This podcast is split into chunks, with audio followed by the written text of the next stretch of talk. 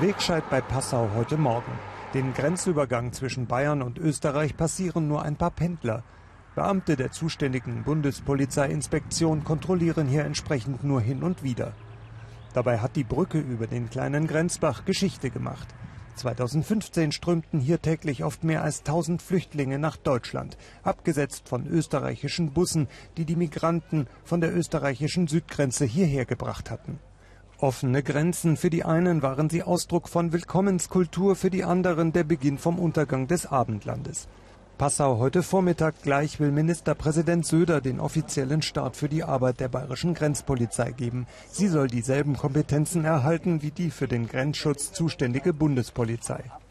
Für uns ist zum Beispiel wichtig, dass wir jetzt nicht mehr feste Grenzposten haben, aber dass wir in Grenznähe auch flexibel mit technisch neuen Möglichkeiten dann auch ganz bewusster die Grenze kontrollieren können. Denn äh, wir haben bislang drei äh, Grenzkontrollen von weit, ich über 100 insgesamt in Bayern. Das ist natürlich zu wenig, aber da muss es ein flexibles Management geben und das kann mit einer eigenen Grenzpolizei gut erreicht werden.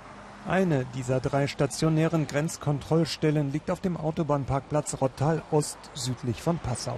So wie heute kontrolliert die Bundespolizei seit September 2015 Fahrzeuge und Personen, die aus Richtung Österreich nach Deutschland einreisen.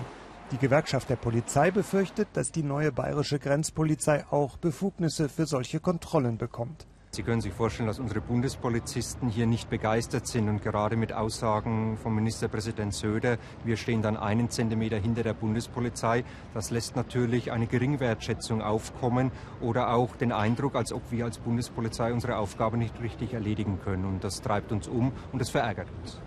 Tatsächlich ist aber die Zusammenarbeit zwischen Bundespolizei und den Kollegen der Bayerischen Landespolizei bereits tägliche Praxis an den Grenzkontrollstellen. Bayerns Innenminister Hermann reagiert verärgert auf die Kritik von Gewerkschaftern. Beim Passauer Festakt zur Gründung der bayerischen Grenzpolizei erklärt er, es werde keine Doppelstrukturen geben. Wir werden alles hier in enger Zusammenarbeit auch mit der Bundespolizei tun. Und Arbeit, das zeigt sich nun wirklich, meine Damen und Herren. Arbeit ist äh, ohnehin genug. Und diese Arbeit könnte eben nicht nur bei der Zurückweisung von abgelehnten Asylbewerbern liegen, sondern auch bei der Verfolgung von Drogenhändlern und anderen Kriminellen. Denn die Zahl der ankommenden Flüchtlinge ist im Vergleich zu 2015 drastisch gesunken.